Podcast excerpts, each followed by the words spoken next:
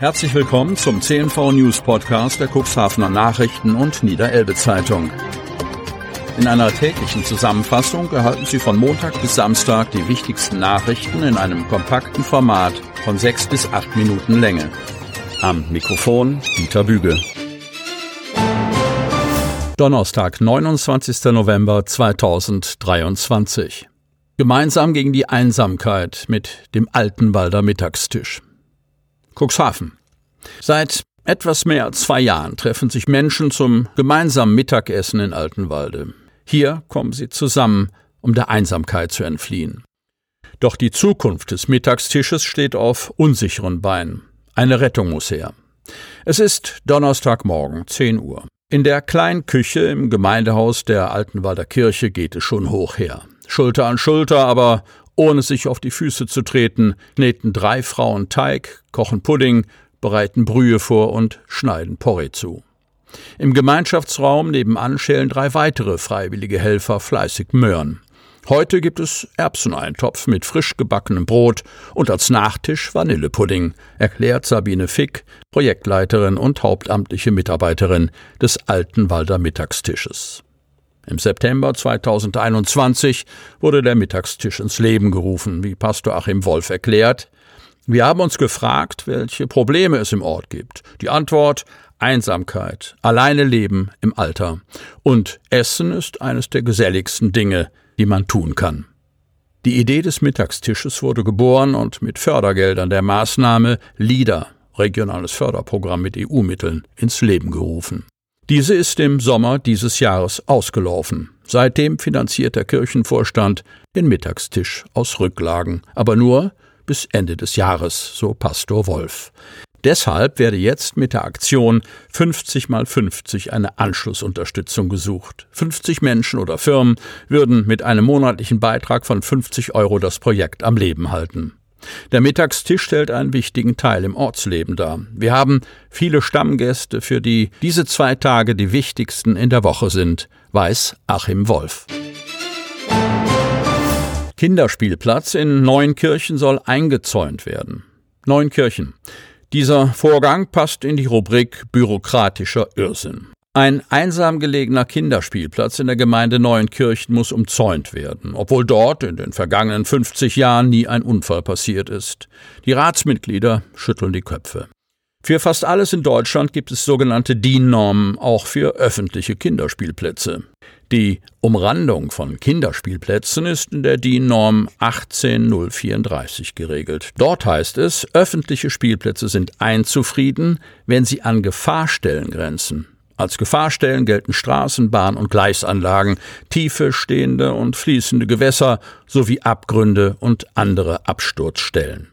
Absturzstellen gibt es im Wohngebiet am Kreuzweg nicht auch keine Bahn- und Gleisanlagen oder Gewässer. Und die Straße, an der der Kinderspielplatz liegt, macht auch keinen besonders gefährlichen Eindruck. Im Gegenteil. Die Spielgeräte liegen am Rande eines friedlichen Wohngebiets, rund ein Kilometer vom Dorfzentrum entfernt. Für Autofahrer gilt Tempo 30, aber motorisierte Fahrzeuge werden hier nur selten gesichtet. Da fahren keine fünf Autos am Tag, meint Neunkirchens Ehrenbürgermeister Ingo Tietje. Er hatte überhaupt kein Verständnis dafür, dass die kleine Spielfläche nun einen Zaun oder eine Art von Einfriedung bekommen soll. Im Gemeinderat stößt die geplante Maßnahme ebenfalls auf Kopfschütteln.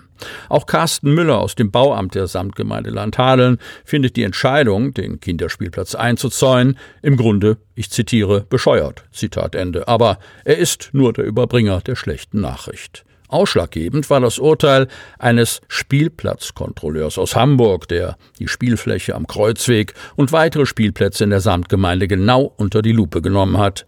Der Prüfer bemängelt die fehlende Einfriedung. Und das nicht zum ersten Mal. Symbol der Solidarität mit Israel.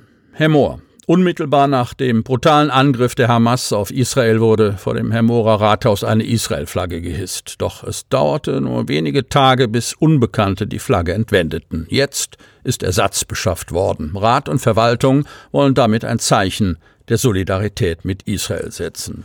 Der oder die unbekannten Täter hatten während des Herbstmarktes zugeschlagen, das Schloss des Fahnenmastes gewaltsam aufgebrochen und dann die Fahne auf den Boden befördert und gestohlen. Seit Montagabend ist das Symbol der Verbundenheit mit Israel wieder zu sehen. Die Verwaltung sowie Repräsentanten von SPD, CDU, Grünen, Bürgerforum und Wir für euch versammelten sich vor dem Rathaus und demonstrierten Geschlossenheit.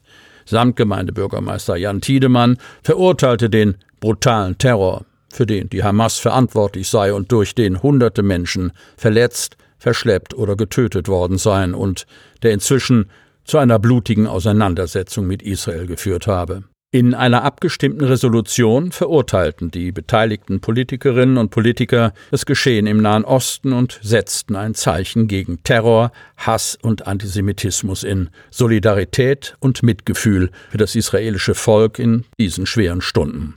Weiter heißt es in der Erklärung, wir trauern um die Opfer des Angriffs der terroristischen Hamas. Was da passierte, ist Terror. Terror gegen Zivilisten, gegen Kinder, Frauen, alte Menschen mittels brutaler Angriffe und abscheulicher Verbrechen. Wir wollen dazu nicht schweigen, ebenso wenig zu den antisemitischen Ausbrüchen, die wir in diesen Tagen auch in Deutschland erleben. Zitat Ende.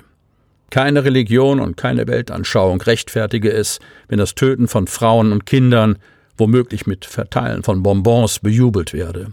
Antisemitismus und Israelfeindlichkeit haben in Deutschland keinen Platz. Gerade wir als Deutsche haben die Pflicht, uns dafür einzusetzen, dass jüdische Menschen in unserem Land keine Angst haben müssen.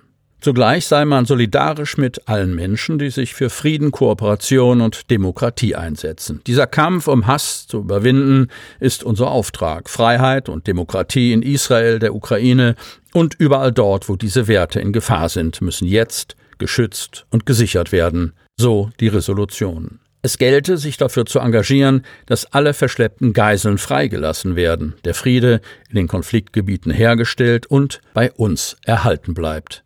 So die in Hemmoor engagierten Politikerinnen und Politiker. Sie hörten den Podcast der CNV Medien. Redaktionsleitung Ulrich Rode. Produktion Win Marketing, Agentur für Podcast-Produktionen.